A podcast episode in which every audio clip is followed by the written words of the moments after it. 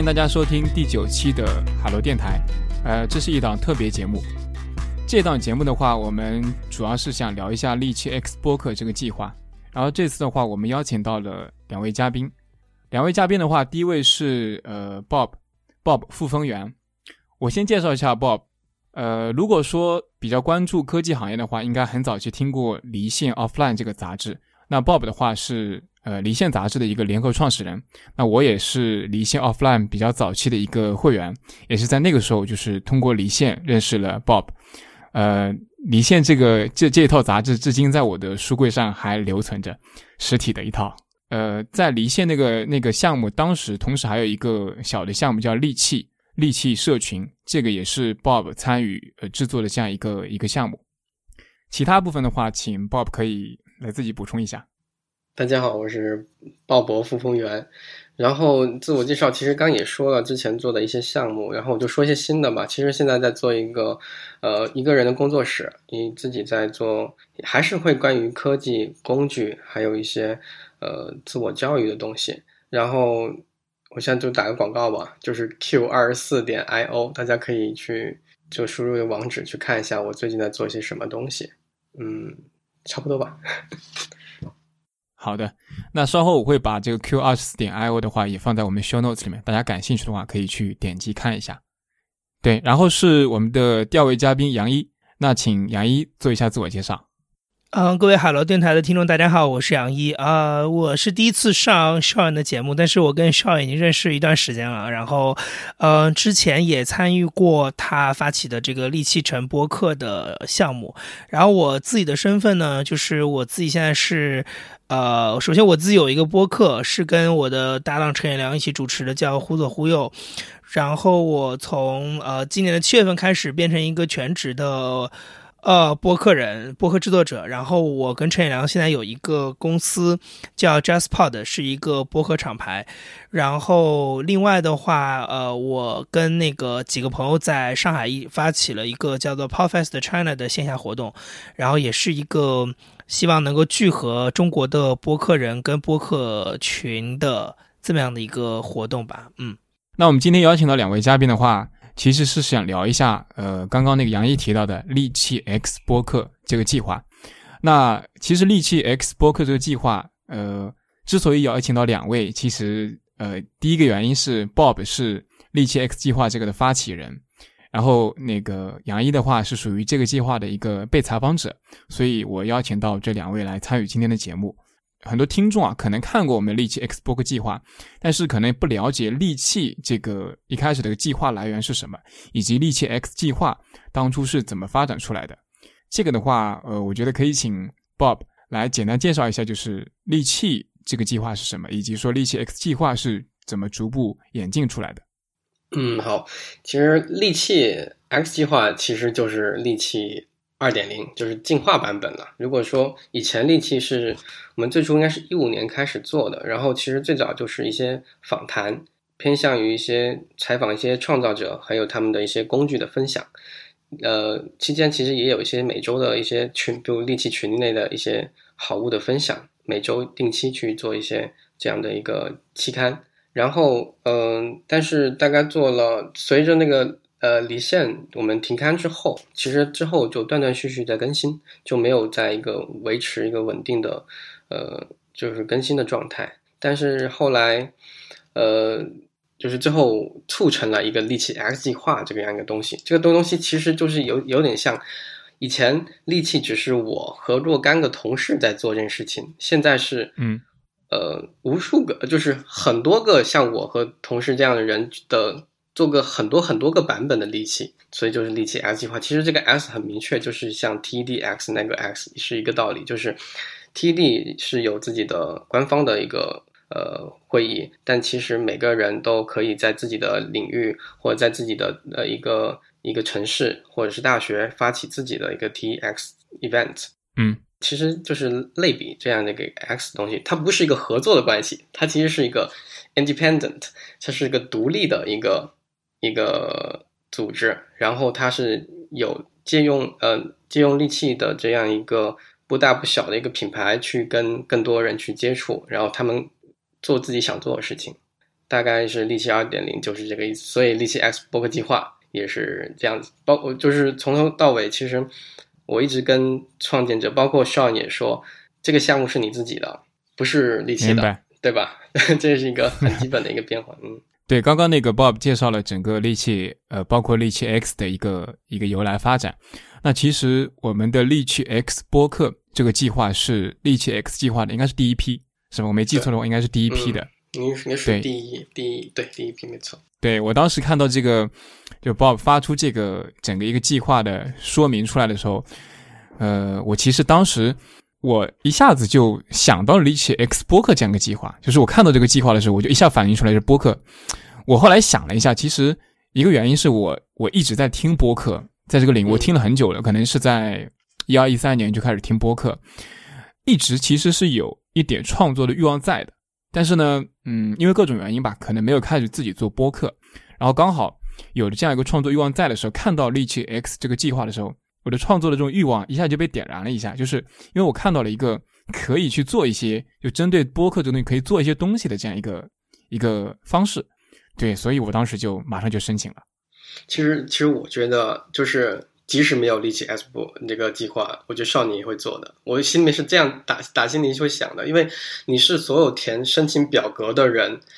把所有想法和目的都想得清清楚楚的一个人，就是其实我碰到很多，我大概申请立起 S 计划，现在有二三十个，但是其实有你写的这么清楚的很少。你把整个表格都写完之后，我就知道你要做什么了，很快我就我就通过，因为其实你已经酝酿很久了，对吧？然后只是有这样一个契机，对，然后就是很很好的结合起来就往前走了，而且出东西在所有呃人里面已经算很快的一个效率也很高的一个项目了。是的，是的，因为。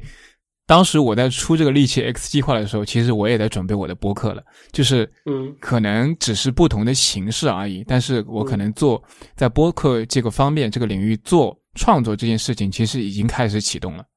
对，而且其实我再说个我的感想，就是就其实就是说对利器 X 播客计划的一一个感受。就如果刚刚说的那个，我觉得你一开始就会做，是我。看到申请表格我的感受的话，那接下去我说的就是，其实是这么，呃，一段时间半年来的，我看到你的变化，因为其实我应该是从一开就是你申请的时候才开始认识你的，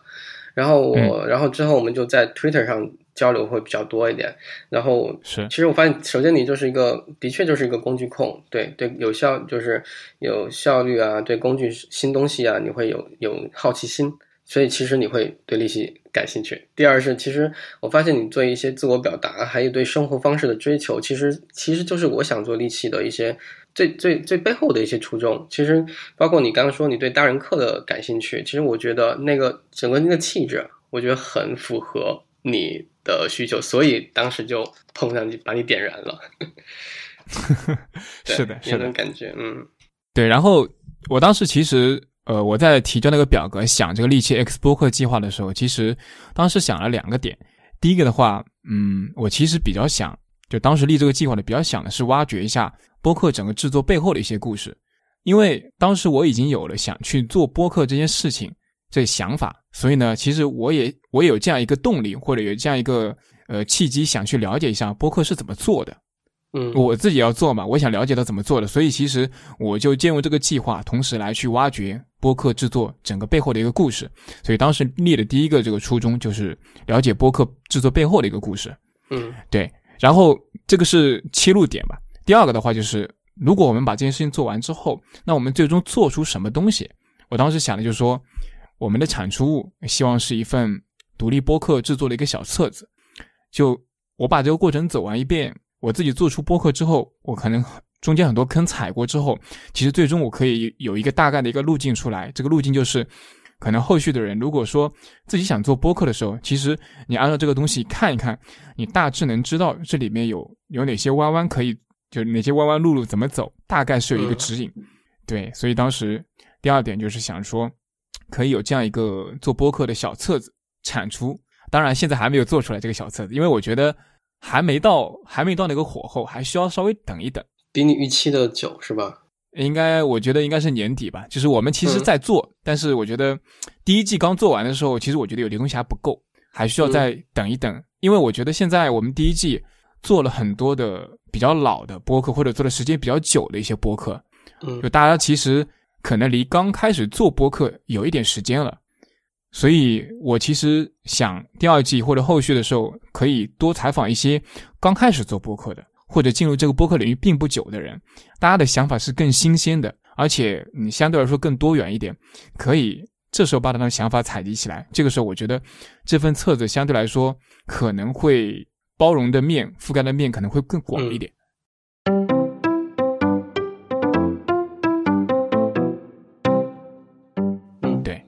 能不能借借你这个例子去说一下，其实到底力气 X 计划它还有另外一种描述是什么？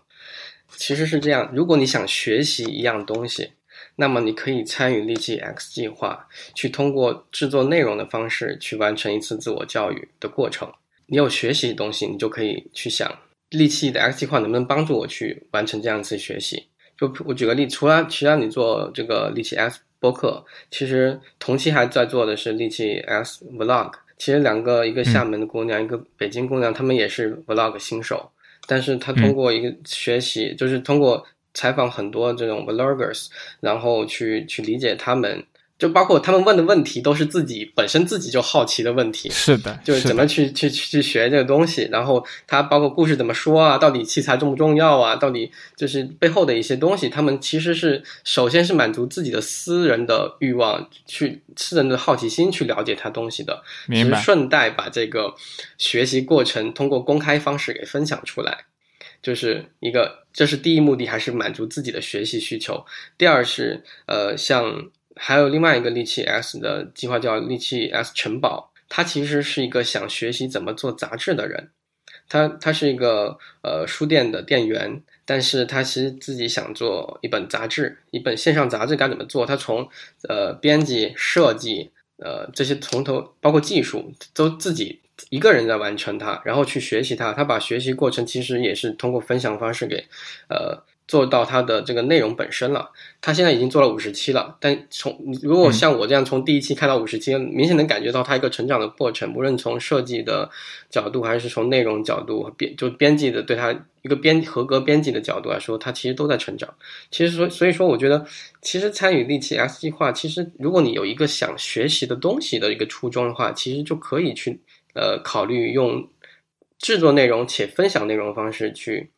去展开，包括现在申请的一个做媒介素养的，其实他想知道怎么是怎么去辨别好信息，怎么用批判性的方法去看待新闻。其实他是自己想学习，然后再去去去做。其实这种感觉，我觉得特别特别有意思。所以刚刚也说了，这个 prosumer 的感觉，就是我觉得对利器来说是还是合理的，是这样的一个一个情况。对对，其实这一点我感受也很相似，因为我也在做播客吧，就是。当你自己去实践做播客这件事情的时候，你去采访他的时候，其实你问的问题和那些点才更准一点，或者更切入一点。如果你可能你自己不做，或者你在外围做一个听众在看的时候，很多时候其实很多问题你想不到，或者说你其实没想的那么深，因为你没有实实际的遇到那些问题。对，这个其实是可以互相的，应该说。呃，互相帮助一下的吧。就说你自己在做播客的过程中，包括你在做利器 X 播客这个计划的过程中，其实可以互相相互促进的。我其实好奇杨一怎么想的看，因为我其实我们说了这项，呃，我就彼此感受。你作为一个第三方，你怎么去理解这事儿？对我其实是刚才就是听你们两个聊了之后，我才发现说啊，原来利器它有一个，我开始理解它的一个具体的一个。就是说，你你们其实是想把利器当成是一个对于一般的小白的一个操作指南这样的东西吗？对，就是说，当他看完你们一个单元的采访之后，他就可以从中得到一些啊已经有经验的人的现成的经验，然后他能够指导他做一些至少是上手的工作。对，我觉得他离那个产业的报道还有一段距离，他不是他有有点像是爱好者在做的一件事情，还不到那个。产业观察的角度，我觉得可能就你你，我觉得从刚刚跟你聊的时候，你可能会觉得他已经开始成一个产业的观察的一个一个一个视角了。呃，对，但是我觉得，因为我我觉得可能是就是说，因为我我自己接触利器最比较多的就是他这次做播客的这一组嘛，然后我当时参加 show 的这一套就是这个采访的时候，我我看了他前面几篇。嗯，给我一个最大的印象就是要他在做一个之前，就是也是我一直很想做，但是我没我还没有去做的一个事情，嗯就是跟中国现有的这些播客的呃博主能够做一次交流。嗯但是我觉得如果是我来做的话，我可能做的角度就会跟 s h a r 很不一样，因为我能感觉出来他其实是从操作的角度在嗯啊、是就是说对问一些经验啊什么的。然后，但我我个人可能会更多的是，比如说。呃，对于他的这个，你可以理解成是心路历程，嗯反正就是说他是为什么要做这个事儿，然后他怎么做到今天这个事情，我可能会对这个故事会更感兴趣，就是可能角度不太一样。但我当时很很觉得，我对这个事情觉得最比较吸引我的就是啊，他开始有人开始来做这个事情，就是批量化的跟中国现现有的这样一些，对，能够比较集中的跟他们聊一下，嗯。嗯。是我我觉得这可能是一个渐进式的过程，就是其实我刚开始拿到播客呃利奇 X 播客的时候，其实我的想法没想那么远，就想着先着手做起来，就是我就是想做这件事情，我想在播客这里面多了解一些东西，我就想先做起来，就可能没有想到说后续啊、长远的规划。当时包包括我跟 Bob 聊的时候，其实我只是把当时我的那个点的想法放进来，我就开始做了。我觉得至于后面说怎么发展，后面进一步的东西做了再说，我没想太多。其实当时。就是你的最小化产品的思路。是是，我其实是抱着 MVP 的方式去，就先把我现在想做的东西先做出来。至于当时，其实我跟鲍勃还聊了很多，比如说，呃，社区啊，包括有一些更多东西，他其实也聊到了。但是我当时想，我觉得，嗯，我现在可能做不了那么多东西，我先把我能做的都做起来。对，然后做着做着，其实到现在这个点，其实我就已经开始想，刚刚杨毅说的一些问题，就是一开始讲的那些东西，可能更多的是制作者的角度，但是往后的话，可能就因为我已经从一个制作的角度已经开始慢慢切入，我已经做播客做了有一段时间了，我可能有一个新的角度重新出发。对，嗯，可能已经毕业了，对对力气 X 来说，一定程度上，对我其实已经很清楚力气呃就播客制作这个过程大概是怎么做，因为我已经做了差不多也快有十期了，这样整个过程已经很熟了。对，因为其实我我真很真切的想知道你在想什么，因为呃，但这个就私底下可能聊会好一点，因为其实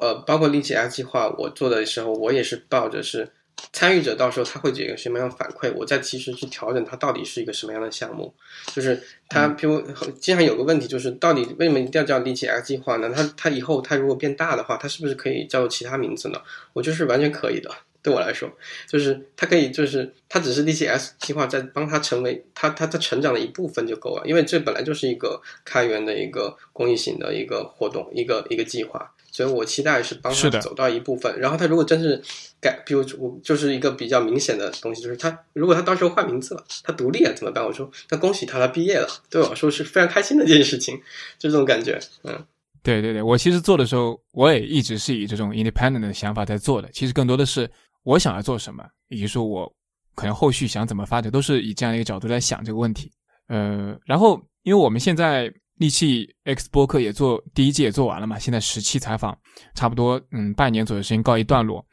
呃，我其实想了解一下，就是呃 Bob 的话，你站在一个嗯听众或者观众的角度。你看完第一季的话，你有没有什么想法？就是你你对于这个整个的产出的内容，先说印象深刻的东西吧。嗯，呃，第一个印象最深，其实就是工具东西，就是博物志说那个一个很低科技的录音的解决方案。对，就是呃你这我我今天刚刚把那个书给扛上来，然后想测试一次这个录音，就是就是呃，如果你在这个录音设备不太好的情况下，如果只能借助 iPhone 的话，如何用个用呃一个办法能让你的录音设备录音的内容变得清晰，呃，尽可能的清晰的一个办法。就是到时候你应该也可以把这个连接给可以，我会把链接放上去。是的，我也学到了那个地方。对，其实是一个是一个很小的，但是一个很我我我我很喜欢就是找这种低科技的解决方案。对，这就是一个很很很很简单的一个低科技解决方案，但是它能够让普通人能用起来，就是一个让你能够启动一个项目，这个很重要吧？你能开始做一件事情，就这是一个印象很深的一个东西。其实这很符合这个利奇 S 博客的这个这个初衷，就是每个人都可以尝试去做博客。然后嗯第二个是。就是看到一些不一样的东西，就是两个不一样。就是津津乐道那期，我是很仔细的看了。你我我第一反应是什么？我觉得哇，这个这个主播路子好野啊！我不知道为什么我会这样想。他但其实我发现他的呃津津乐道，我我不知道是不尽然，我感觉是我们上一辈人在录播客。因为我发现他采访的对象，比如安 T，这安 T 是我的老师，就是老师级别的人在在在一群人在聊这个东西，就是相对来说是我们是老一辈的人的感觉，但是感觉是聊东西，包括他他他去做博客的那个那个途径和方法，呃，都都都不太一样，就感觉他那个，包括上次那个。嗯，就是青芒不是做了那个小程序播客嘛？他们表达特别激进的那个观点，其实很好。我觉得有个不一样的一个一个一个视角，让我让我看到一些东西。这是第二个，第三个是那个就是杨一这个，其实就是实话说，我觉得杨就是能看到商业化的那个，我真是眼前一亮的东西。其实我觉得就是其实它算是。呃，一个节点吧，我觉得如果之后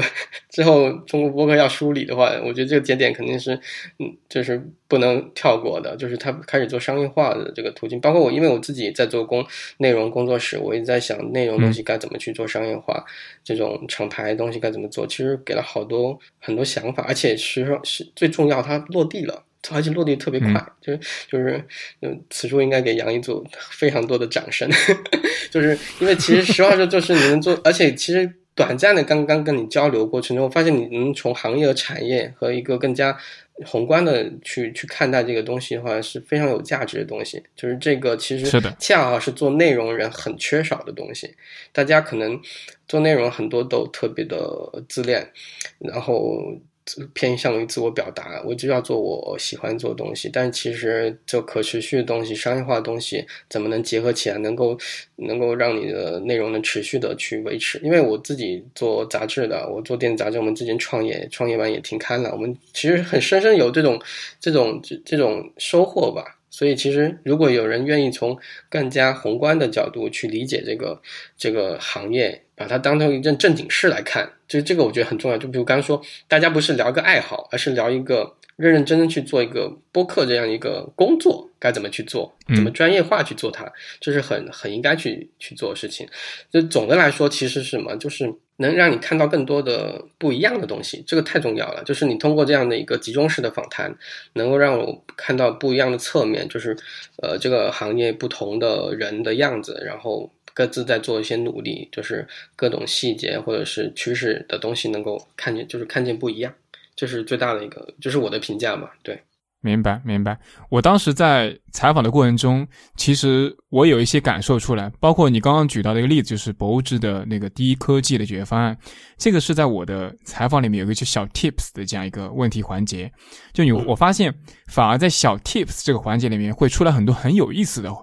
分享的内容。就每个人分享的东西都非常的奇形怪状，或者说 完全不按套路来分享。然后我就回过来回回过头来发现。我当时设置那个采访的模板，那些问题啊，一定程度上限制了这些人的表达。就是其实有很多东西，包括杨毅的商业化，包括津津乐道的，呃，可以理解为播客的一个二次创业吧。就很多东西非常好玩的东西，在这里面表达不出来。就在我我采访的那个那个框架里面，它是没法很好展开的。我就意识到了，其实这个第一季的这个形式可能存在一些问题。就我在做的过程中，我发现这些问题存在的，包括。迟早更新任宁啊，Real 啊，都给我反映有一些更多的问题点。他后面我后面也会谈到，大家或多或少都会提一些想法出来。我慢慢觉得，这背后好像值得挖掘的东西还挺多的，就并不仅仅是我一开始立的那个初衷，就是仅仅是做一个播客制作背后讲一个故事那么的单一或者简单，有很多东西可以挖掘，就可以延伸的东西非常多。包括这个问题列表的形式，其实是为什么？我是其实是鼓励大家去用一个问题列表形式做，因为它能提高你的生产的效率。特别是我，你是个业余的，平时平时还要九九六呢，是吧？所以 你得 还是你，如果在有限的时间是业余时间，还能够让你持续生产内容，我只是提供了一个方式。我觉得这个方式对于普通人都能够适用，所以你可以去开始做一个项目。但是如果你已经做起来了，你开始去反思更多东西了，你就可你可以就制作自己的版本了，然后去去升级你自己的这个你的项目，就就其实就是一个启动的一个过程。我觉得这样看起来比起来还是让你启动的一个一个一个一个对对，它是它是一个快速启动的方式。如果没有这个快速启动，我可能迟迟没法走过这一步。呃，杨一呢？呃，你作为一个我们第一期的应该是被访者收官 收官之作，最后一期第十期的一个被访者，以及说作为一个观众的角度，你你可以说说第一季你怎么看？我觉得其实我自己在当时收到那个列表的时候，我你记得我拖了非常长的时间才回复给你。是，然后其实原因也很简单，就是我当时跟陈远良其实给对你的这个问题提 这个琢磨了很长时间，嗯就 就是因为怎么说呢，就是呃我。我我不确定这个东西我这样表达是不是对，但是就是说我们两个其实很多时候对于这种在制作过程当中的这种嗯呃工具跟经验的总结这件事情，好像觉得没有那么的，就是它不是我们两个一个常态思考的一个事情。就是说，就你包包括像那个呃，你可能婉莹跟你分享过一些这种，比如说怎么样做一个最简最简单的做一些这种录制的这样的一些小小方案啊什么的，嗯这些、这个这些东西其实对我们来讲，我们从来不会去考虑解决这些问题，嗯。因为我们想的就是说，我们觉得聊天，你既然要做聊天这样的节目，那聊天一定是发生在当面的。就如果这个发这个聊天不能当面进行，我们这期就不要录了。就是我们等到什么时候能坐下来面对面的时候再来录这件事情。所以对于我们来讲，就是那种呃技术上的解决一些东西，其实一直都不是我们最主要的、呃做节目当中考虑的一些事情。就明白我们在技术上考虑的更多的就是说，怎么样提高自己的录音质量，然后怎么样提高自己的编辑的效率，就是这些事情上是我们考虑的比较多的。所以当时我拿到那个、嗯那个提纲的时候，其实我们两个就想了很久，就是说我到底有些问题要怎么回你比较好，因为有些事情确实是我们。也几乎没有碰到过的事情，但有一些我们认为我们可能可以表达比较多的东西呢，嗯其实可能也不是你的就是提纲的主线。明白？对对对对对，所以就是是这当时是给我这个印象，但是就像刚才那个 Bob 也讲到，其实当时我我自己印象比较深的也是津津乐道那个，因为我我因为现在我那个东西不在我手边，我记得你当时是不是给他起了个标题党是？如果一个播客不能把自己表达的很爽，我还做它干嘛？是这个标题吗？是的，是的，嗯是他们自己的话。对对对对，然后因为因为实际上，因为我我自己其实跟那个朱峰老师在微信上有的时候也私下聊很多事儿，包括前段时间发生了，就是前面也提到过青芒啊，包括再往前之前那个苹果下架一些播客啊什么，就这些关键的点上，其实我们俩都私下交流过。我个人其实很喜欢朱老师这种，就是朱峰非常，呃，他其实是非常个性、有个有个性的一套表达的方法。嗯但是其实我自己，因为我当时看了这篇的时候，应该是我在认识他之前，然后我当时看的时候，我说我的天呐，我说这个就是我不能接受的，所以我对他那篇印象特别深，就是我说这就是我不能接受的事情，因为我我始终认为就是说我从一个媒体的角度看待博客这件事儿，就是我认为。呃，津津乐道那个标题，那个标题里的那句话的事情，其实在过去的五到十年，大家都在做了。然后我其实一直觉得说，中国播客现在并不缺这块，就中国播客其实缺的反而是那种，就是说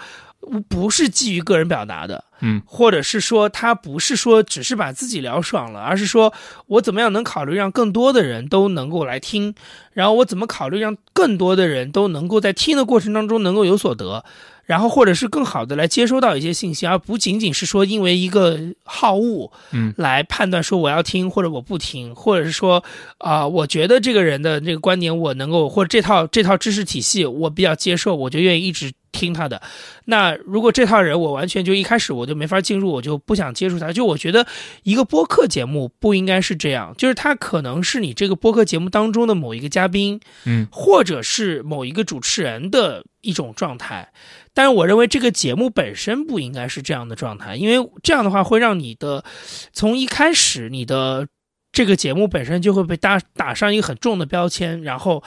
就会让那种你喜欢的人就会特别喜欢你，然后你不喜欢的人就根本听都不愿意听你。那我觉得其实这件事情对于播客本身来说不是一个特别好的事儿。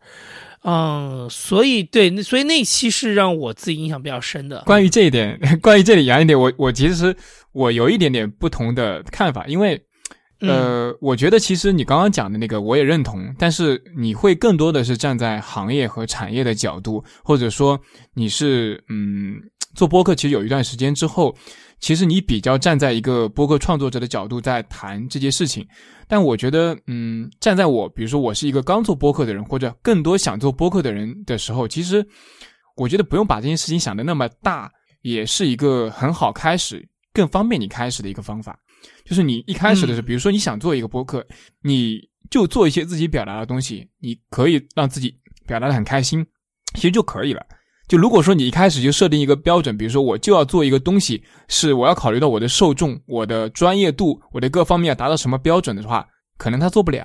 嗯，是是，但是我觉得啊，这个事情是这样，就是说，呃，我必须要说一个点，是在于说，音频其实跟呃视频和图文。的状态很不一样，就是说，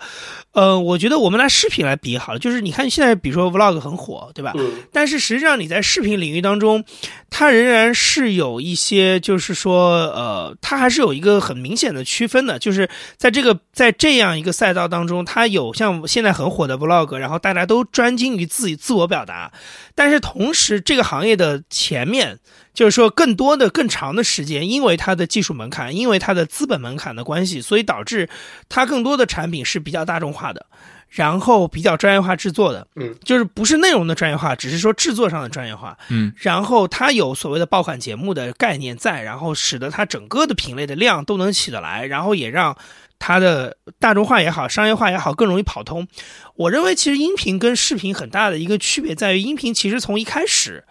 就体现出一种个人化表达，它其实缺的是机构化制作。也就是说，就包括像我，我，我前我刚从美国回来嘛，然后我这次去美国就是聊了很多关于播客的事情。其实，一我也在思考一个，就是大家到底对于播客这个定义的认同，它的最大公约数到底在哪儿？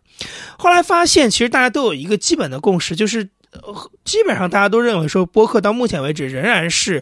各种媒体，甚至是新媒体媒呃类这个类别当中，保持它最初的那种草根跟 Web 二点零的那种开放化的调性最深的一个领域，就是它到目前为止，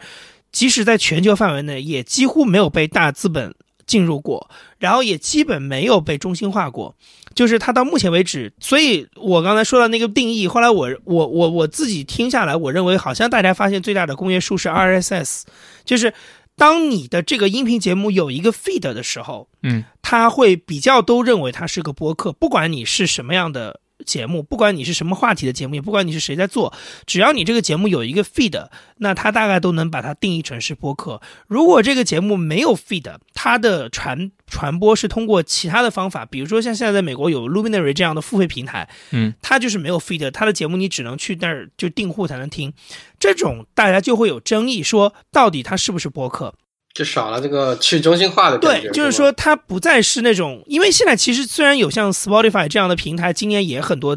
就是注意力关注到播客这一块，但是它还没有打破原来的这套用 feed 的这套，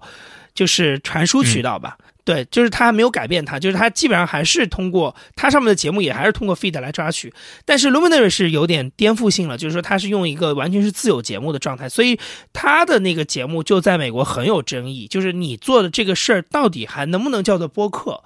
就是这个是有争议的，所以节目对你，你是一个音频节目没错，但你还是不是播客？所以我始终认为说，其实播客在国内外都是一样，就是说，它对于草根的表达，这种个性化表达的东西，其实从来都不缺。它跟视频非常非常不一样，因为视频从来都是只有啊，就是从上而下的那种表达，中心化的表达。它是到这两年有了 YouTuber，有了 Vlog 以后，才让这种手机之后对。对，更更更私人的表达，或者是更具体的表达，就是更个人化的表达，能够有一个表达的空间。但是播客完全相反，它从一开始就是一个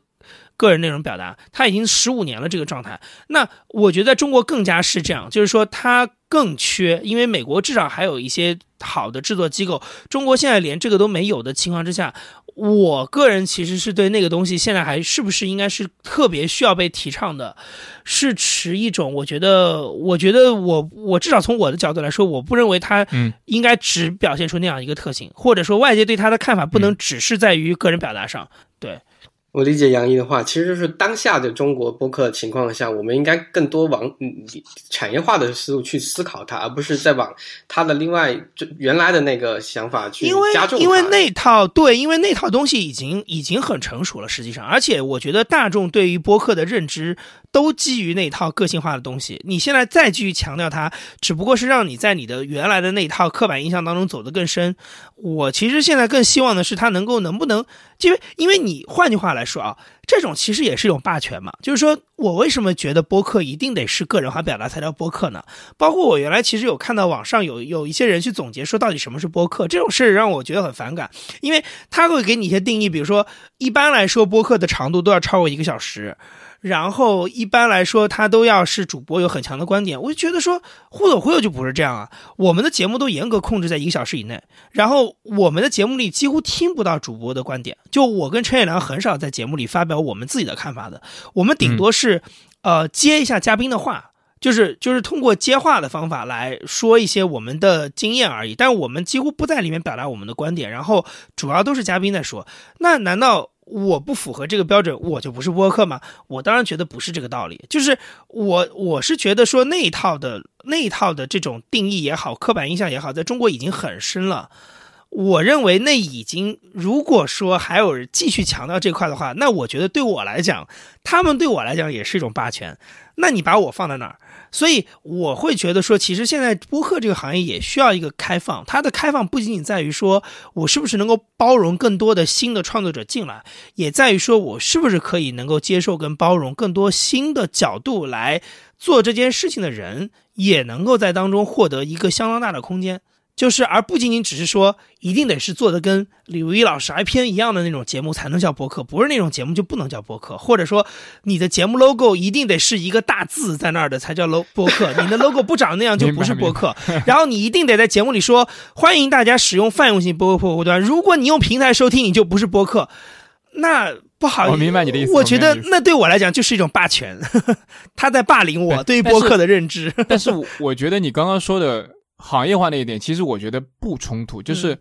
行业化，我认同。现在确实很多播客，我们我们现在平台，我们内部国内是缺少这种行业化制作的播客的内容，确实是缺少的。嗯，但是。提倡个人表达，我觉得站在的角度可能更多的是说，其实希望或者鼓励大家更多的人参与进来去做这件事情，它变成一个可以更多的人参与的一个一个表达的渠道。所以，我我我刚才说的意思，其实我觉得最重要的点是在于开放，就是说你可以继续强调个人表达的同时，然后。吸引更多的，就是说，呃，没有就零经验的人能够更好的进入进来，然后这个我觉得没有问题。但是我我个人比较排斥的事情是说，他把个人表达或者某几个关键词当成是播客的标签，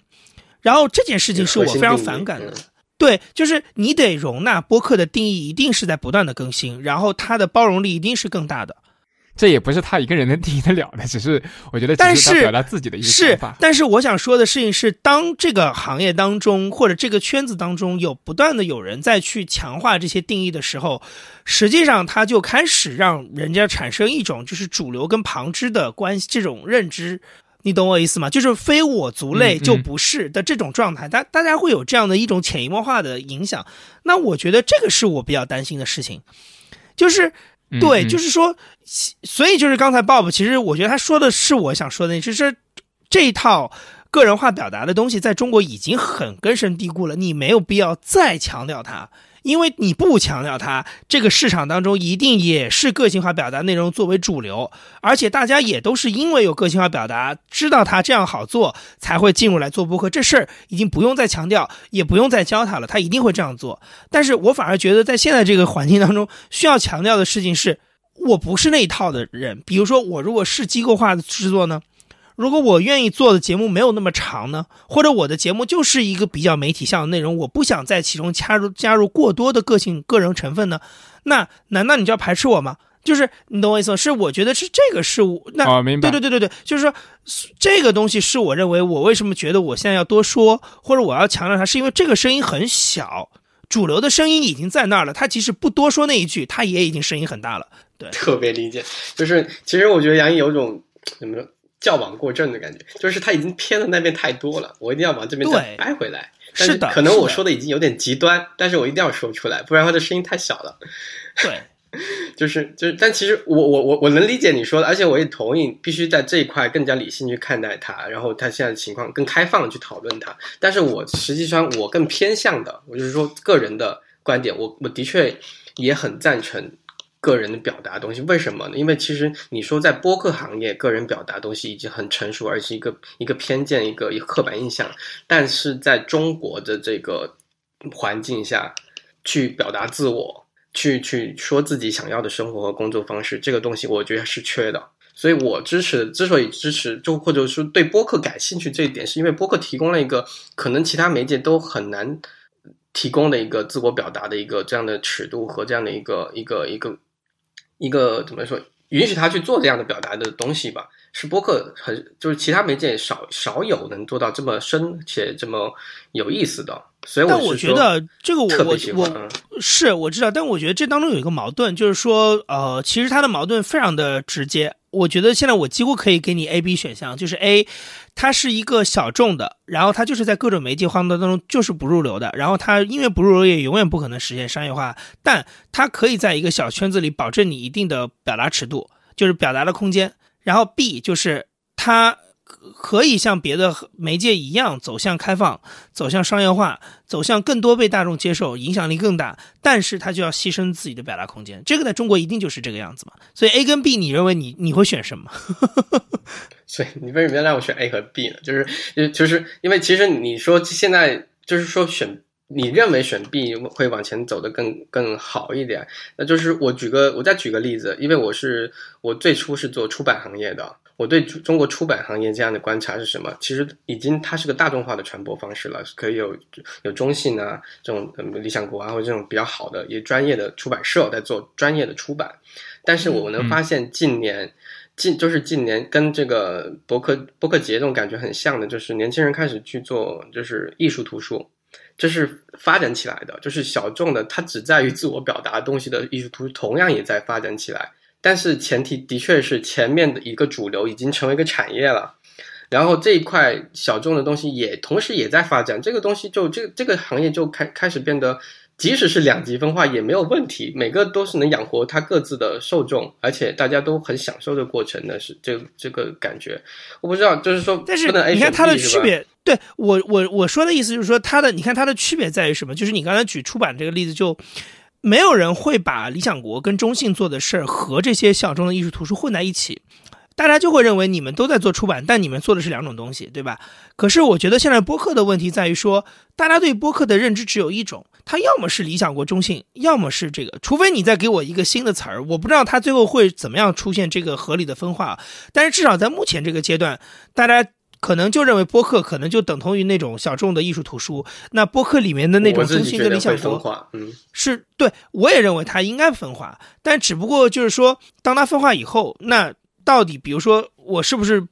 要创造一个不是播客的词儿，还是怎么样？就是说它的分化到底最后是怎么样来实现的？我认为可能到最后大家会面临这样一个问题，但是从我个人的角度，我会我会希望它。不再仅仅只是目前这种，就只是一种艺术小众图书的状态。我会希望它能有理想国跟中信这样的东西能跑出来。那最后一个进入进来的人，只是自己去选择，说我要听这个还是听那个，我要做这个还是做那个。那我两个都可以提供你一个空间，这个是我认为最好的状态，而不是说像现在，我觉得，我觉得这中国博客圈，尤其在今年啊，遇到几个事儿之后，我甚至觉得有的时候它有一点。它的那个价值有一点歇斯底里，就是说你一定得是苦哈哈的，一定得是坚持小众的，一定得是艺术图书，你才能叫博客。你懂我意思吗？就是你不这么苦着做，你就不是博客了。然后这种观念，我认为是非常有问题的，就是它不应该是这样。我我认为它应该是多元的，就是说它应该两头都有。嗯，对。我我觉得其实。分化肯定一定会分化出来，就像那个刚刚 Bob 提到说，艺术图书也好，理想国也好。但是如果说站在一个呃播客创作者的角度，对我来说，其实分化之后两个角色，一个是可能想往呃比如说理想国那个方向、专业化制作方向走的那一群创作者，另一群人可能是你留在艺术图书那个领域，因为他可能对他来说，他并不需要通过播客去去做商业化或者去挣到钱，可能对他来说只是一个创作的渠道，表达的一个渠道而已。所以我觉得其实可以共存，你这两个东西是可以共存的。嗯就是有一些人他可能做一个播客，他可能就想表达一些他感兴趣或喜欢的东西而已。至于说呃，至于说小不小众，什么是播客的定义啊，可能他们也不关心，是因为我觉得很多人是不关心的，是就是可能更多的是我想表达那些东西，并找到我可以对话那些人，其实就可以了。嗯目的，可可能不是所有人都会把这样一个渠道、这样一种表达方式当做一个最终可能需要商业化的这样一个一个一个管道。嗯，但我比较担心的事情是，他目前就是这种表达在，就是说，就是刚才说的，就是这个分化其实现在没有出现，而那种呃没有商业化的这种潜力的那部分内容占了这个品类的绝大多数。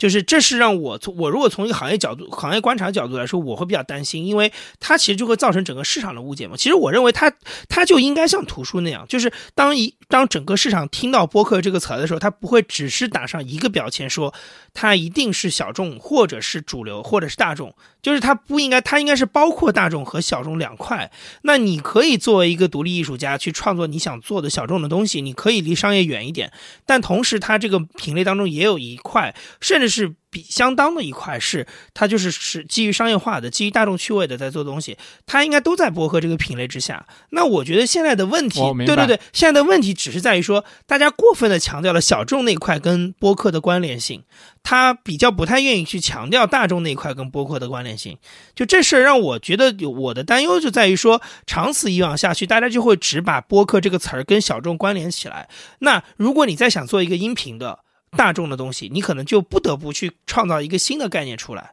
那这样子的话，其实也不是我想看到的，因为我始终还是觉得播客这个概念本身已经足够包容，但关键是看大家能不能包容它嘛，对吧？就是这个问题。对，嗯我觉得会自然演进的，就是，呃，你刚刚说的分化出的那一波，肯定会有人去做这块。至于做不做得成，那是另一回事儿。但是这一波人，就是可能有一波人认为小众，或者他坚守一些东西在做的话，我觉得可以，他可以继续做，就是他可以不管说，他可以不去想那些我应该把这个东西往哪个方向去走，其实也没问题。我觉得，就是你可以继续做下去。如果说这个行业里面确实有一些东西是可以被商业化、可以更大众化的话，我觉得迟早会有人进来去做那部分的。我觉得嗯这个其实我觉得不用担心。是的，是的。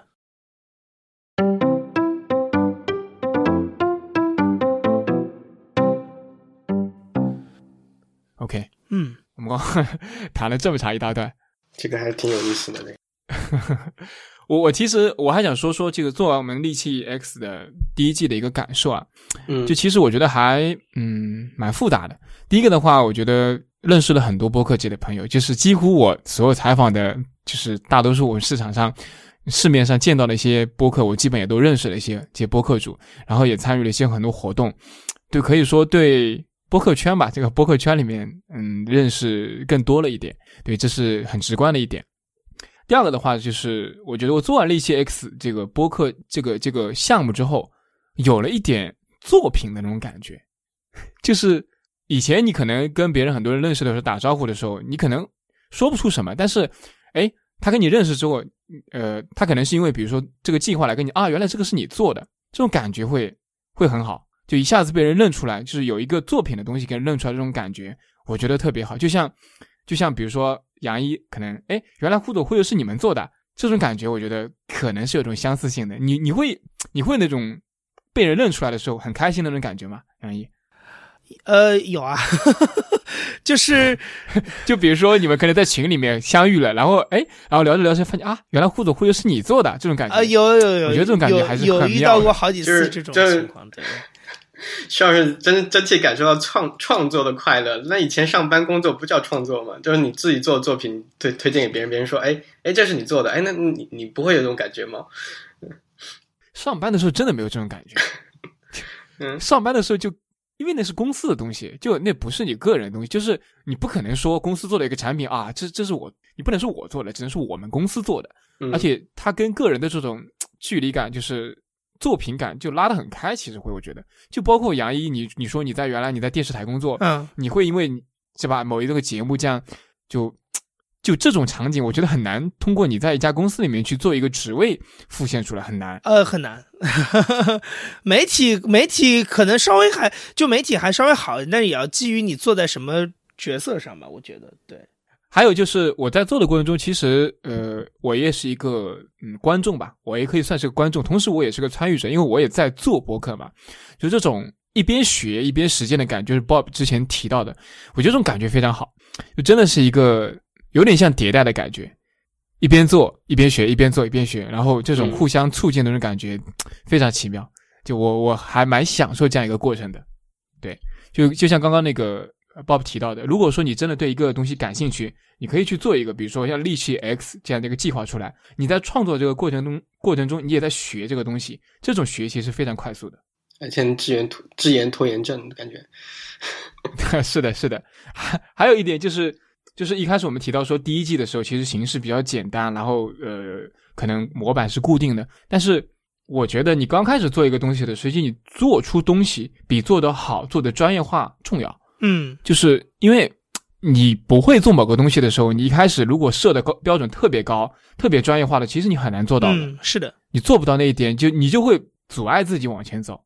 就就拖延症就出来了。就是你把这个东西设的特别高，你你不想去做，太累了，太复杂了。但是你开始设定的稍微浅一点、简单易行一点，你开始做起来，其实你做着做着过程中可以演化。这很多时候你的这个种创作的节奏感，我觉得出来之后，就这个过程会变得更简单一点。就做着做着，感觉这个东西就做出来了。而是如果说你一开始，比如说你在 Bob 一开始在那个时候告诉我，就是我可能要做一个像忽左忽右这样的节目出来，我可能就不做了。不，忽忽左忽右也不是一开始这这这个你说的这点我非常非常同意。就是我自己做播客的这段时间也是。发现其实是这样子的，而且我后来如果有别人想来做播客，我也会建议他说：“你先做，就是你想到什么都先把它做出来。”对，然后我就说你也不用有这么大的偶像包袱，因为你的节目可能你前十期都没人听的，所以你想怎么做都可以。但是你先把它做起来，然后你自己做了一段时间之后，其实你自己会总结经验，就是你会把你无限的想象。落实在一个比较小的范围里去，然后你在那个里面，你再慢慢去打磨它，会比较现实一点。要做好预期管理，前面十期没人听，对，可能都不止十期。就是从你开始做这件事情到做到某一个标准，可能这个标准开始被人认可或者被人发现，其实很远，有可能，可能是需要很长一段时间。这种增长方式不是按照你说的线性增长的，可能前面都是一直很弱。就其实其实的确是这样子的。我之前看过一个是那 Nikki Case，就是一个话，不知道你们知道吗？就是呃叫呃不用 Nikki Case，就是那个 Ben Thompson 的那个订阅的那个增长，嗯，增长模式，它其实是一个完全前面就非常缓、非常缓的一个坡度。就是几年都是一个坡，但就是靠一到两年之内，就是一个完全的一个非常陡峭的一个增长指数。大多数创作都是这样的一个指数在走。它背后的原因是什么呢？就是为什么会在某一两年会突然陡峭起来？我觉得有一点，就像刚你说的那个浪潮来了，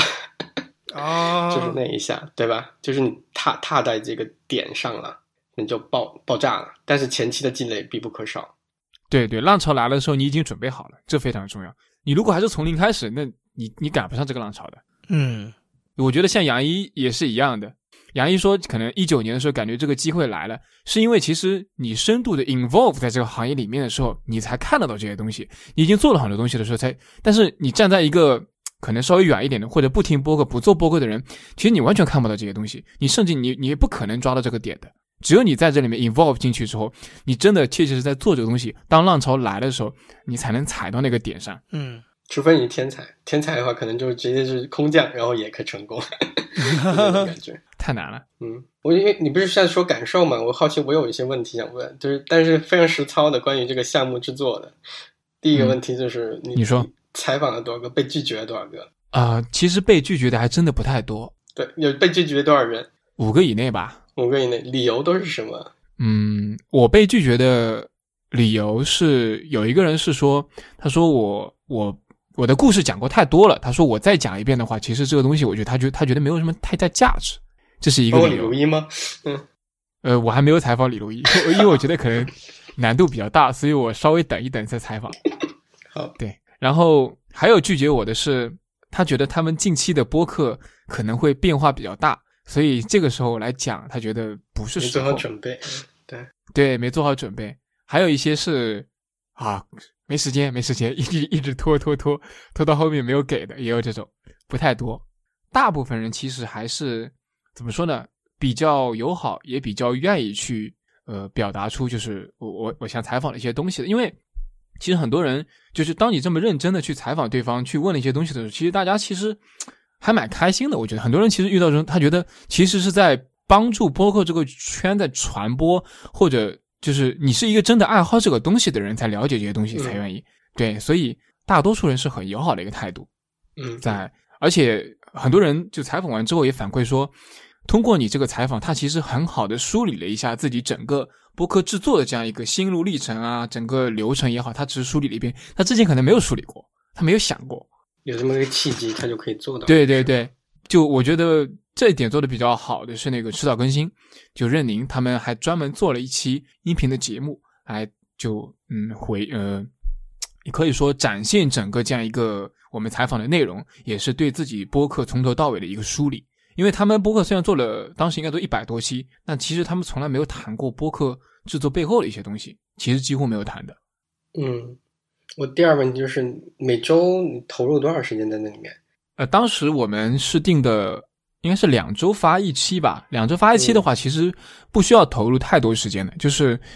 呃，大概我觉得两周加起来最多投入。三到四个小时其实就够了，两周三到四个小时，嗯，对，其实不用投入太多，就更多的其实还是你去要，你去读一下，可能听一下对方的播客，然后读一下那个呃对方的一些搜索一些资料，然后找到对应的联系方式，然后跟对方去沟通，然后阐述我们的理念，然后说我们呃说一下我们采访的方式，我们的一些问题啊做一些解释，沟通的成本其实这里面会比较高一点。我就是说，其实这包含在内的话，应该会不止三到四个小时吧。包含在内，我觉得其实也没有那么多，嗯，最多四五个小时吧。对，其实其实是一个相对轻松能完成的，还是在这业余之内自己呃能够操控控制得住的一个时间。是的，是的，是可以操控的。就是因为呃，在这个过程中，其实写内容这个环节更多的还是在播客主那边嘛。那即使换成一周一期，有可能吗？其实理论上是可以的。只要有足够可采访的对象，其实理论上是可以的。那其实就是相对轻松了，就这样说，一期都一周一期的，那两周一期其实相对轻松一点。那最后一个问题是的，有想过辞职专门干这事儿吗？嗯，辞职专门干这个事情没想过，真没想过对吧。嗯，呃，没想过，因为我觉得我的心态还是在处于说，我觉得这个事情很好玩，所以我想去做做看的这个这个状态。我还没有把这件事情当做一件。我正当要去靠其谋生或者长期做下去的一件事情，我的心态还没有到那个心态，所以我还没有去想那件事。对，因为这个问题我问过那个利奇啊城堡那个南百城，他他他就说他以前做那个他们每每周一期的杂志的时候，他就靠着接的手机热点在做，就是。就他没有网的，他就是接手机热点在做，下下图片也很慢，然后但是他能够保证一周出一期，然后他说如果他辞职干的话，他感觉给他一根快速的网线，他一周能做几，一天能够做好几期，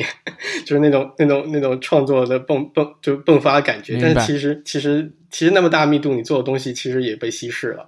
而且反反而就是有一个很很有意思的地方，就是也许恰好是因为你在工作的时候业余做这件事情，反而让这件事情变得。呃，更有价值。如果你专职去做这件事情的话，就是对对于你来说啊，或者对于像南北城来说，他他会变得，嗯，他就是说，本来你这件事情是本来有一部分的，呃，它的一部分的功效是在抵抗或平衡现在的工作的，是吧？但一旦这个工作的你要抵抗的东西消失了，你就发现，哎，这个东西不见了。那我该怎么办？就是会有一些对对挺有意思的地方，就是就是如果全职去做件呃力气 S 计划的话，倒是变得一点比比比较值得去算是个新问题吧，对我来说。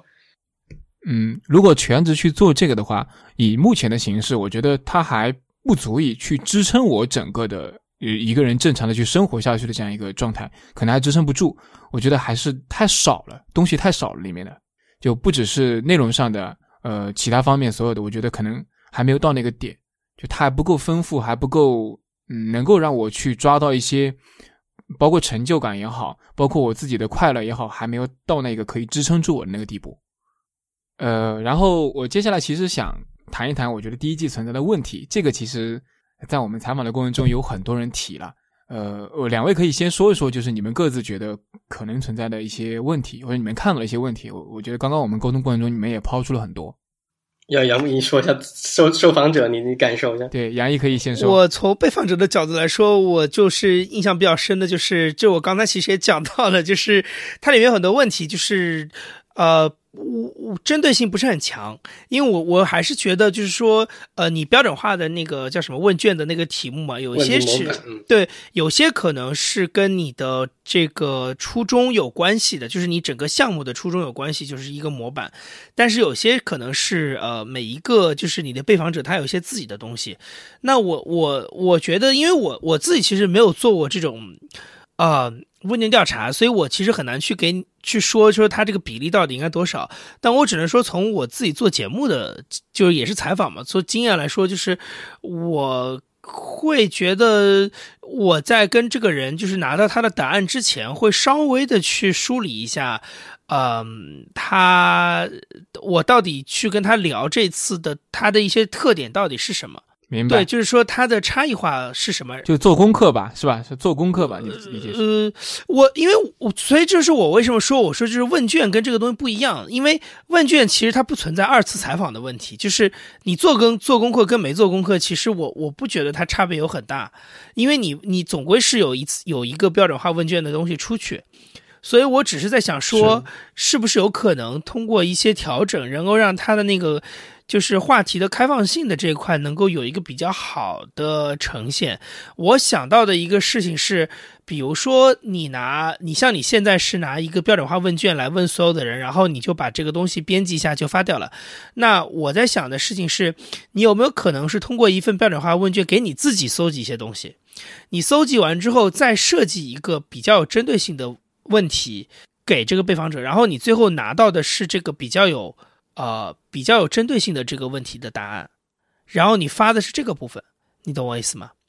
嗯，就是说这个东西我怎么给你，我给你举个例子吧，就比如说像我上次在尼曼发的那篇，其实他那个那个作者那个 Nick Kwan，他一开始也他也是一样，因为我们俩通过邮件来往嘛，他一开始也是一样，他就说，哎，他说，呃，你要不要拿英文写一个关于中国播客的东西？然后我说，我说，那你有没有一些什么你自己关心的东问题？你先告诉我。他就列了大概六七个自己关心的问题，然后我就基于每一个问题呢，回了他一个，都每一题都回了他一个答案。当我在回的时候，我会告诉他，我说，其实你说的这个问题跟你前面提到，比如说你的第六个问题跟你第二个问题，其实我的答案是有雷同的，我很难给你讲出非常大的差异，因为它在中国是一个事儿。然后，那他后来就会根据我给他发的这一版答案，他会最后再做一个调整。那他其实最后那个调整呢，也可以让我来做，也可以不用我来做，是一样的。就是说，呃，如果要我来做的话，那他就是说，好，那呃，我收到你的这个初步的答案，那我把它它题目改一下，你有没有可能帮我再把这个问你的答案也改一下？那如果他他后来采用方法就是没有让我参与，就是他直接自己改了，他自己改的方法就是他自己把问题重写了一遍。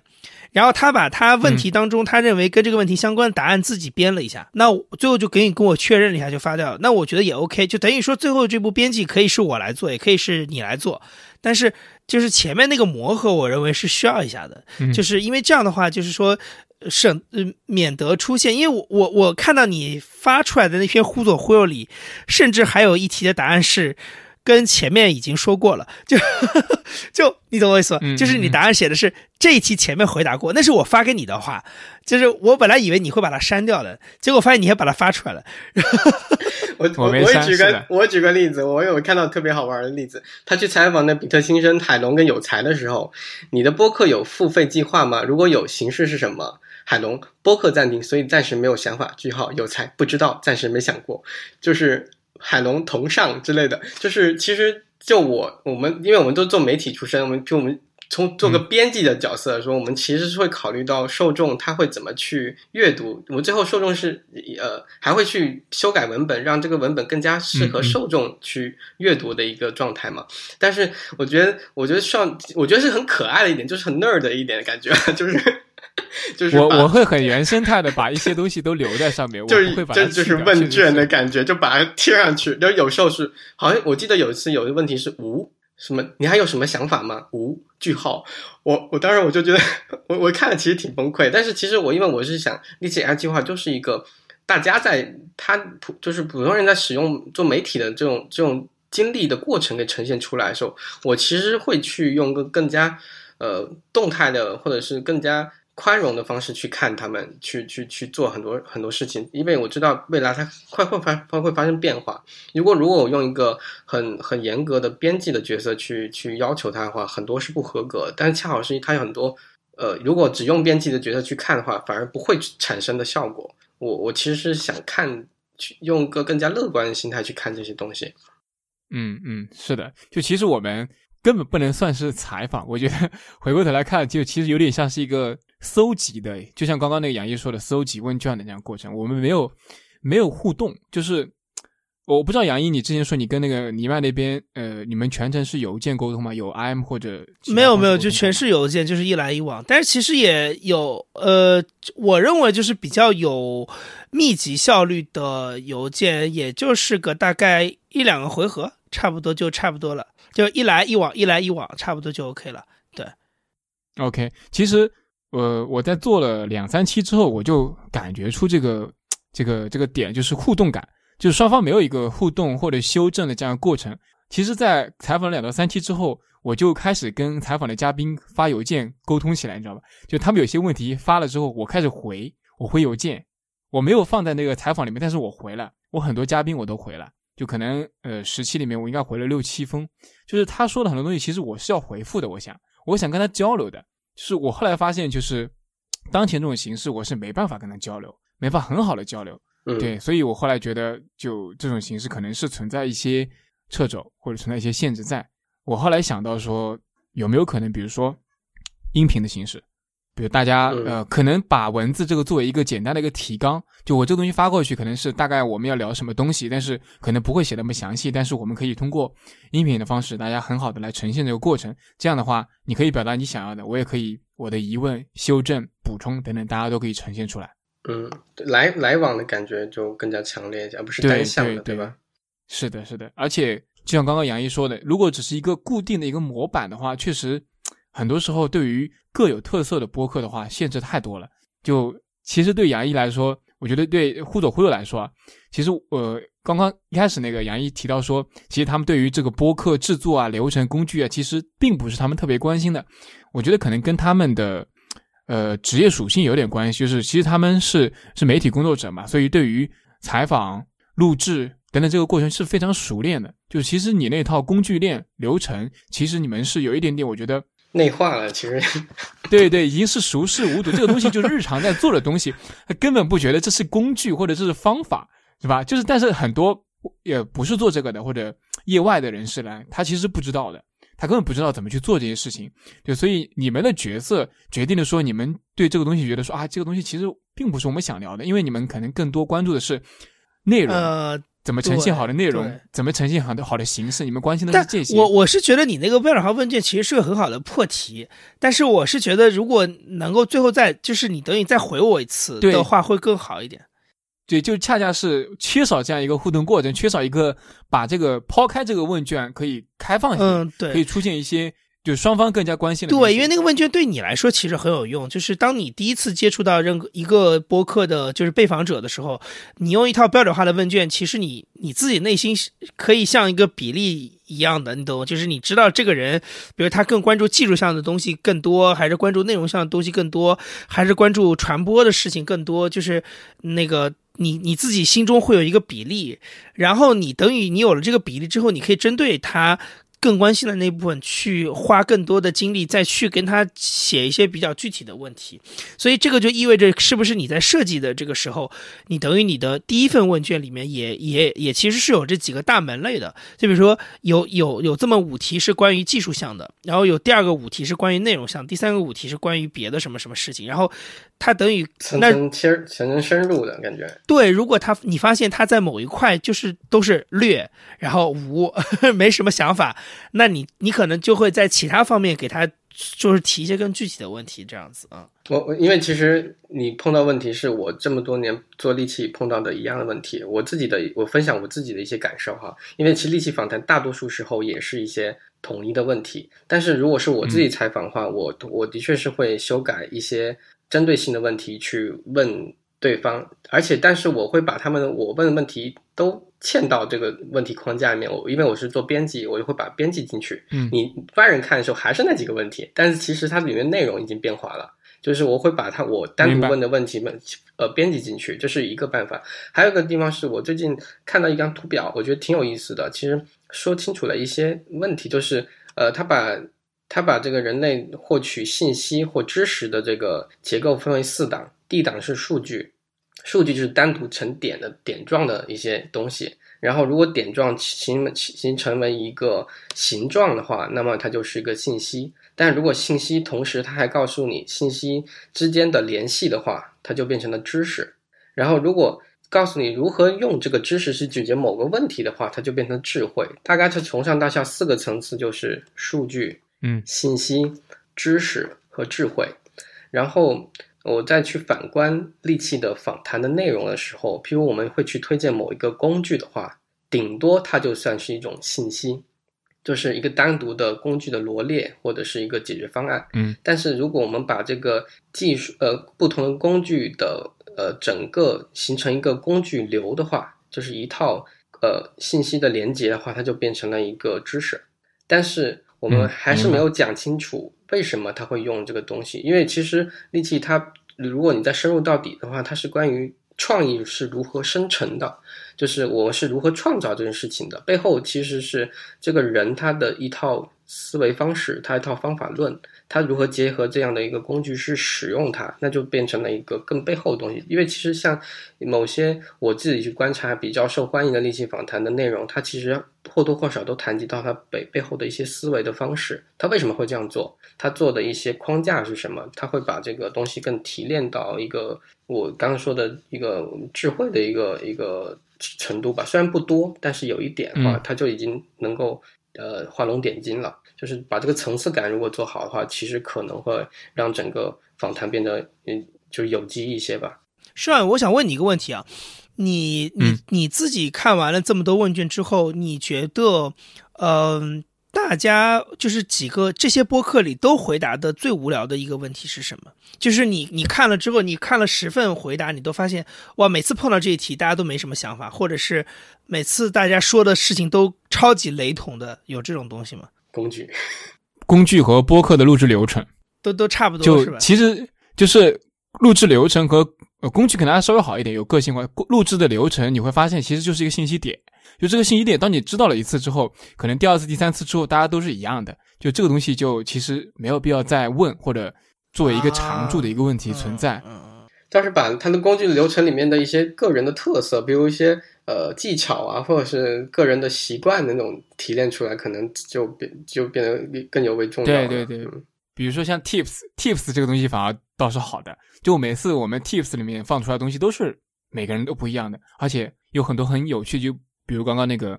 那个那个博物志的一个低科技的一个解决方案，就很多人有自己一个个性化的不为人知的一些小 Tips，很好。嗯，因为因为这个，我为什么说这个事儿？因为我播客一下不是现在也会写一些，就是那种相当于播客的 review 的那种东西嘛。然后我一但那个板块，因为其实不是我在写，是那个我一个好朋友叫陈恒一在写。然后我后来发现，我我后来就在想一个事情，就是因为我自己会看很多英文播客的 review，然后我就会发现英文播客的 review 其实它本身是很丰富多彩的，因为它背后那个节目的类型很多，就是说它可能是一个罪案题材的。或者是一个纪录片，或者是一个什么什么，就是它有很多不同的类型的节目，所以它每出一个新节目，它做一个 review 之后，它确实能带来很多增量的东西，但是。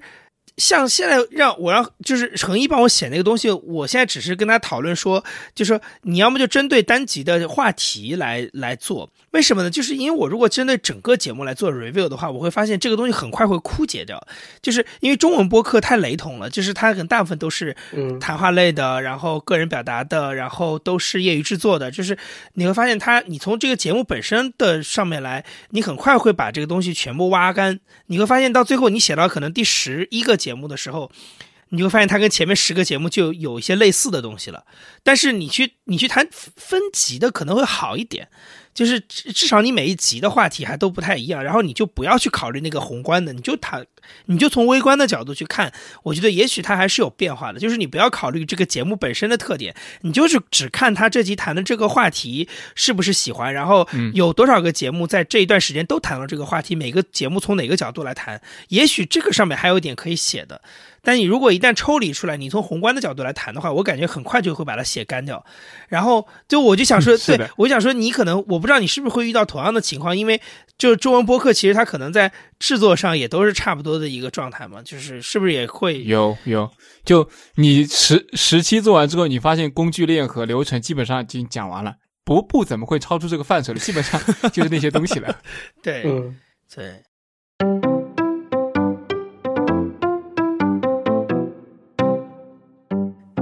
你使命完成了一部分了，你可以接下去再做其他事情。嗯，对对。然后我刚好引出我第二部分，就是我想后续第一季做完之后，第二季的一个规划。我初步的一个想法是说，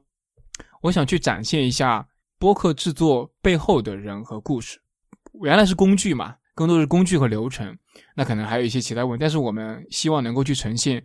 播客制作背后的人和故事，就像刚刚呃杨一说的，就是对于。杨一、陈以良这两个人，以及说你们为什么做播客，以及你们现在做播客的状态是什么？我可能我觉得我可能想挖掘一下这方面的东西。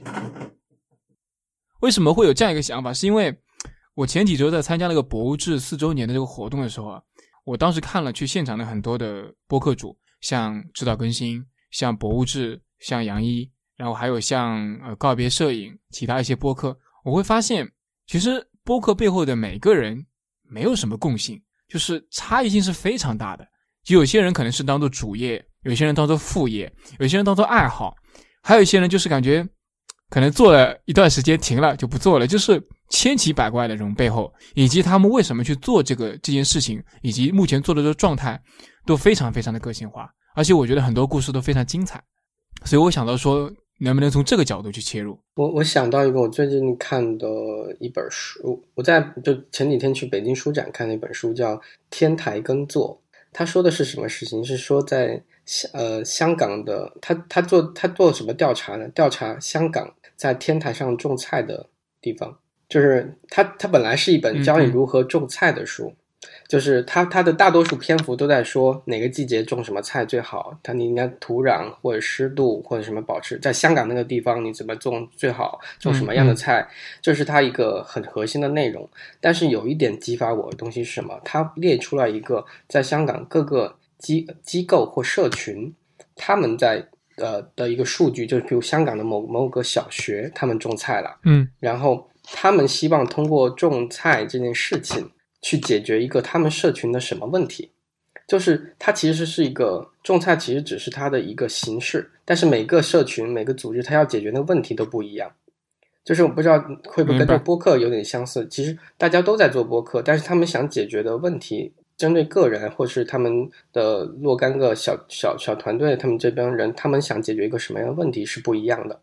那就会出现不一样的答案。所以就是还同样，它还是一本。叫天台耕作，教你怎么种菜的书，但是其实他要说的问题就变得很多了。一一个道理就是，如果你要自己去种菜的话，你希望通过种菜的方式解决一个什么样的问题？那就是而不是最后你的终点只是种菜，得出一个一个就是大丰收的一个结果。所以就是有有有一个更往深层次在在挖掘的一个目的的一个过程吧。对这个这方面，我举个例子，就是我刚刚说的，呃，也结合你刚刚说的，说如果说不同的，比如说种菜的人，他体现的差异性，比如说我举播客的话，呃，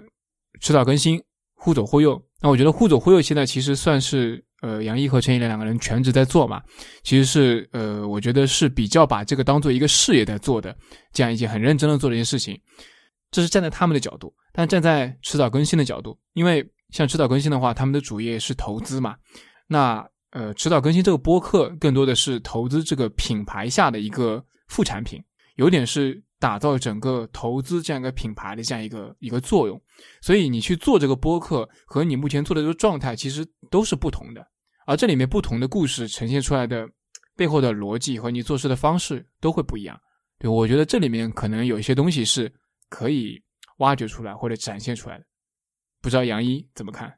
嗯，我我其实对于就是你刚才说的这个点子，我是很感兴趣的，因为我我我记得我是不是之前跟你说过这个事情，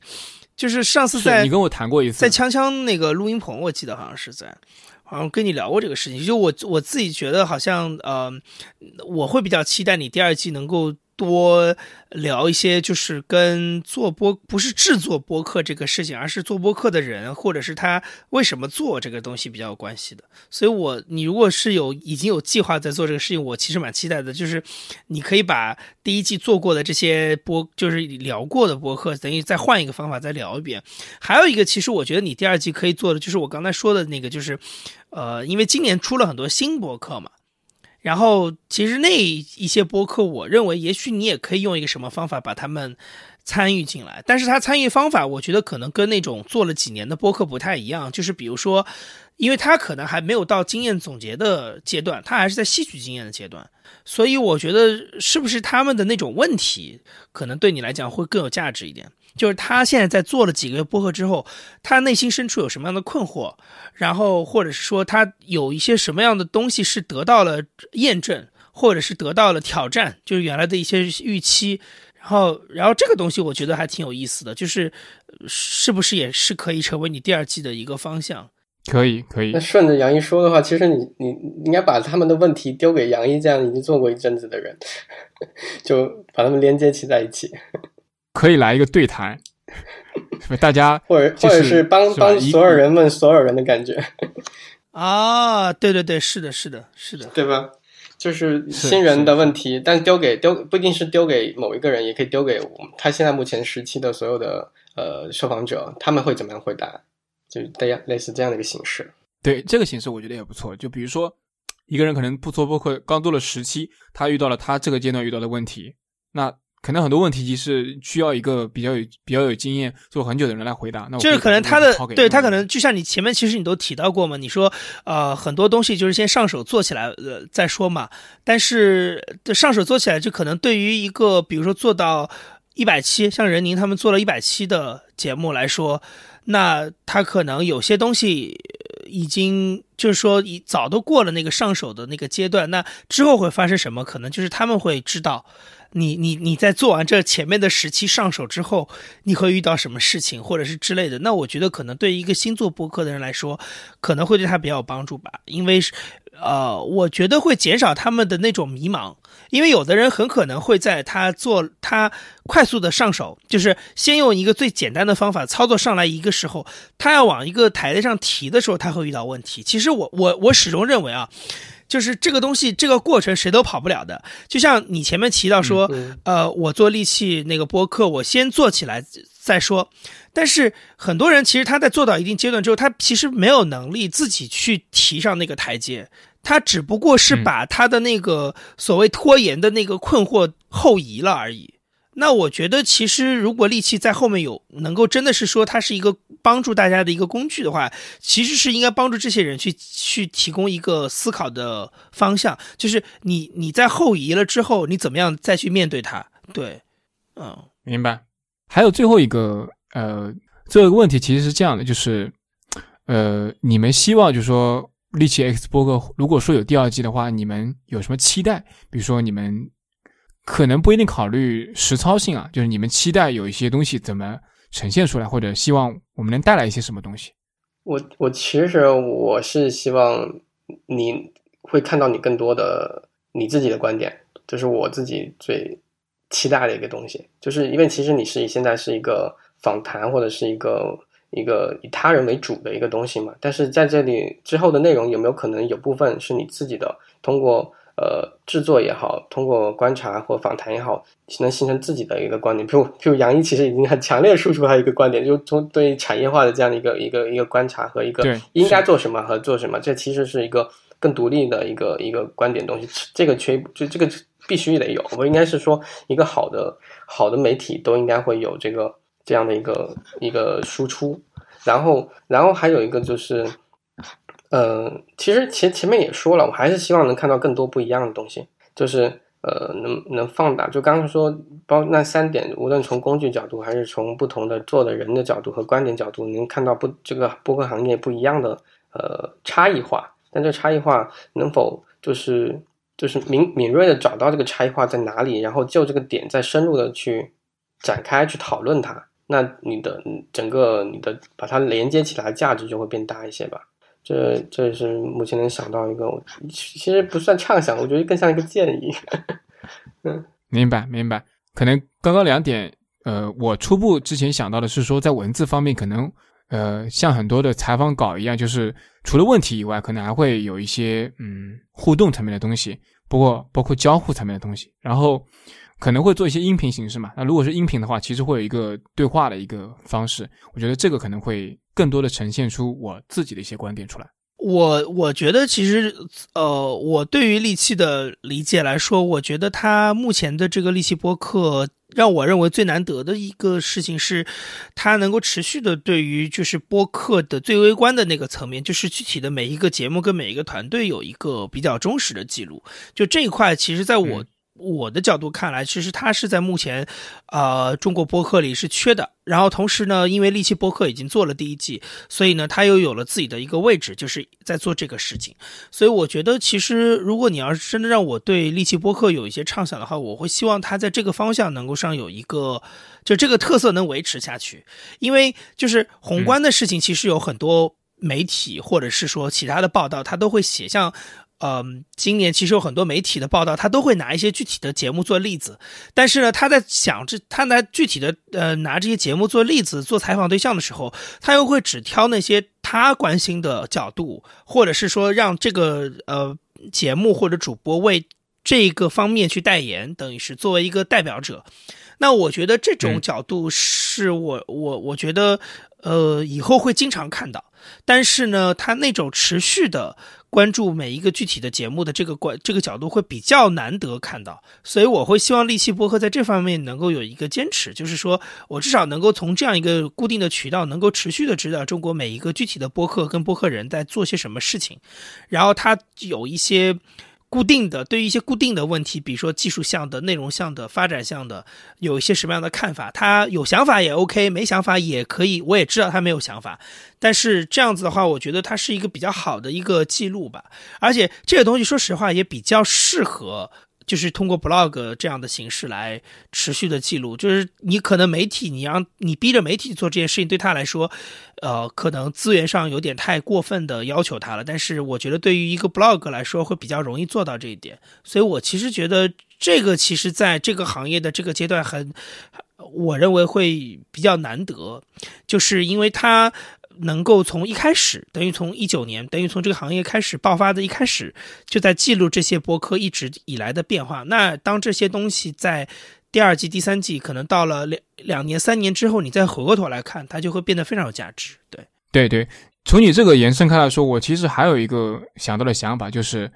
通过我们对于每个个体播客的关注，以及呃大概的一个采访，我们其实能知道他们在关心或者他们在呃平时在做什么。那其实我也会促成一些对话，比如说我们可能采访过一些播客，大家都在做一些商业化的思考的时候，那能不能把比如说三个播客主我们凑到一起来，我们对于商业化这个我们做一次讨论？嗯，没错。对，我觉得这个也是一个很好的一个。就是打通这里面的很多的壁垒吧，或者一些障碍吧。就是大家可能平时都在做这个事情，但是并没有一个很好的渠道可以把它连起来去做一些共同的。是的，包括像我为什么在那次就我你来上海录音的那次，我我就跟你说，我说我其实挺建议你去做 revisit，就是回访，因为回访也是我认为是，就是说现在这样一个快速爆发的时候，其实每一个节目它可能半年、一年，它的想法都会有很多变化，是有可能有很多变化的。所以，如果你能够持续的去跟他们做一些定期的回访的话，其实你等于是在帮助他们做一些旁观者的记录。我觉得这事儿是很有用的，就是因为很多人他身处变化当中，他其实根本自己都不知道。你比如像我就很典型，我跟陈远良很多想法，我认为啊，我们两个在今年年初的想法跟现在已经有很大变化了。那我们当时做了一些记录，但是可更多的时候是凭着自己的印象，就是一直在说。那当你的印象在，当你的观点在不断修正的时候，它当然可能会是更向着一个我认为比较正确的方向在调整，但是并不代表最初的那些想法没有价值，但它很可能会在修整的过程当中被大家忘记掉。就被我们自己也忘记了。那那那你你是一个旁观者的话，其实是可以从一个比较客观的角度来记录一下这些想法。所以我可能过两年过或者过一年都不用两年了，过可能过一年，我再回过头来看你你今年就是之前你发掉的那篇对互动互有采访，我可能已经可以看出一些不一样的东西了。就是这种嗯嗯。明白，明白，我我理解你对，就是说，可能我们可以站在一个旁观者的角度去看到播客这个行业的一些演化的路径，甚至说在中间还可以帮助大家去可能就打通信息的壁垒，就是可以稍微推一把，让大家可以更好的去交流。是的，嗯，还是帮助大家做个自我反省的一个记录，哎，就是有有种一年后再跟自己对谈的感觉了。嗯，很好，很好，启发很多。就是站在播客圈整个圈的这样一个角度，行业的角度，你觉得可能还缺少什么样的内容或者这样一个社区？就有一些你期待的一种形态的东西出来，不管说是一个网站也好，是个节目也好，还是一个什么什么一个东西出来，你觉得这是我们现在这个播客行业缺少的东西？我其实前面讲了一部分，其实我觉得，我觉得现在播客中国播客圈最缺少的就是，呃，机构化制作的东西，就是说。不仅仅是个人表达的那些东西，就是它更就是你比如说我随便举个例子，比如说播客圈的好奇心日报，或者是播客圈，你懂我意思吗？就是这种东西，我认为现在可能是中文播客里最缺的。就播客圈里的，比如说播客圈里，我随便说什么 KOL，对吧？播客圈里的高晓松，播客圈里的蔡康永，我觉得都不缺了。但是播客圈里的好奇心日报这个东西，现在谁有有人做吗？这个事情，我认为是，就是你期待那如果那个节点出现的话，它意味着什么？它对于从我的角度来说，它是一种商业模式的开拓。因为我我我要说实话，是我自己，比如说现在对于呃，就比如说大内密谈或者是日坛公园，他们现在已经拿到投资了嘛。那我觉得其实象征跟李叔他们在做的商业化，其实啊，从我的角度来说呢，呃，它跟过去这些年的自媒体的商业化没有太大，本质上没有太大的区别。就是说，呃，它并不因为你用了音频这个渠道而有什么太大的变化。就我换句话说，如果李叔他他写当年写公号就写火了，你懂吗？他可能现在已经很有钱了，就是他已经实现了自己就是 KOL 的商业化。只不过当年李叔可能选择的是走播客，所以他晚了几年，到了现现在才开始就是出现商业化的这样的一个情况。那我觉得这个东西实际上跟我想的播客商业化还不太一样。它没有更充，其实没有完全充分开发播客这样的一个一个媒介的可能性。对，就是它对于这个呃，对于这个表达方式，对于这个音频这个介质本身的这个商业价值的挖掘，其实我认为是还远远不足的。那然后我甚至认为说，KOL 的那种自媒体的方向，可能也只不过是挖掘了其中很小的一部分，甚至甚至说，可能都跟这个事儿没有太大的关系。所以我也能够理解，我我我之前也一直听说有有几个国内知名的播客，也都，比如他在实现了一些商业化或者找到了商业化路径之后，他可能在跟媒体聊的时候，他会说，哎，嗯，其实我们也不太希望把我们自己定义成一个纯粹的播客，啊，我们可能更像是一个媒体或者怎么怎么样。那我觉得其实就已经反映出这样一点，就是说，也也许音频本身在大众的眼里，甚至在这些做节目的人的心中，它仍然是一个不太赚钱的标签。他要把自己跟一些比较赚钱的标签绑在一起，才能使得他的商业价值被体现出来。对，那我认为说这个是我现在期待能够改变的状况，就是为什么视频可以赚钱，公号可以赚钱，为什么音频就不能赚钱呢？对吧？我认为它天然的就也是应该可以赚钱的。那那那这个是我认为说我我我希望他未来可以看到的一个好，就是我自己期待的一个变化吧。嗯。对我我自己感觉啊，就是其实呃也类似，但是我可能会更加全全的总结，就是我的想法，就它肯定会分化。就是第一个分化，就像杨毅说的，更加的专业和产业化。就是其实你可以看现在在欧美的专业的播客的制作，比如虚构类型的故事的讲述，都是它是一个整个团队的事情，一个整个团队在做一件事情，是怎么样出一个什么样的播客产品？就是这肯定是一个必经的，制，而且是应该有的一个分化。第二个分化是。可能还会真的有一些原教主、原教旨主义者，就是还是像，比如现在，比如现在你去看独立博客一样，我我一定要有域名，我一定要有 ISS 才叫独立博客，是吗？是这样子意思吗？独立博客是这样意思吗？但是大家会以这样的方式去，还会去呃去。发出自己的声音和呃自我表达，这是第二种，就是原教旨主义的。第三种，我觉得有可能被吃掉的一些，因为但我这只是个类比了，就是想就像博客、新浪博客最后分化出来那些用户去哪里了？都去微博去了，是不是还需要一个类似的平台去细化吸收那些？需要表达，但是表达的频次不那么高，或者更碎片的一些，但是它还是以声音媒做媒介的一个平台。这个东西我从来我没有想过是什么东西，但会不会有这样的一个平台出现，去吸收掉这样的一些需要用声音去做自我表达，但是不足以成为专业，但也不足以成为一个独立的这个播客的情况的这群人。因为你可以知道，其实呃每两周你可以看到一个呃播客出来，但是其实也每两周可能会有播客死掉。那么只做一期的这播客，难道就不值得去？他们是他们就的表达要去哪里，去流动到哪里呢？他们就是做一期的这个本身就没有价值嘛？会不会吸收掉成为另外一个媒介？就我不知道这个东西是媒介，因为现在只能类比，就可能会是像微博一样吸收掉那些博客的用户，就是类似这种情况。就是我认为可能会出现的这种分化，就是三三种分化。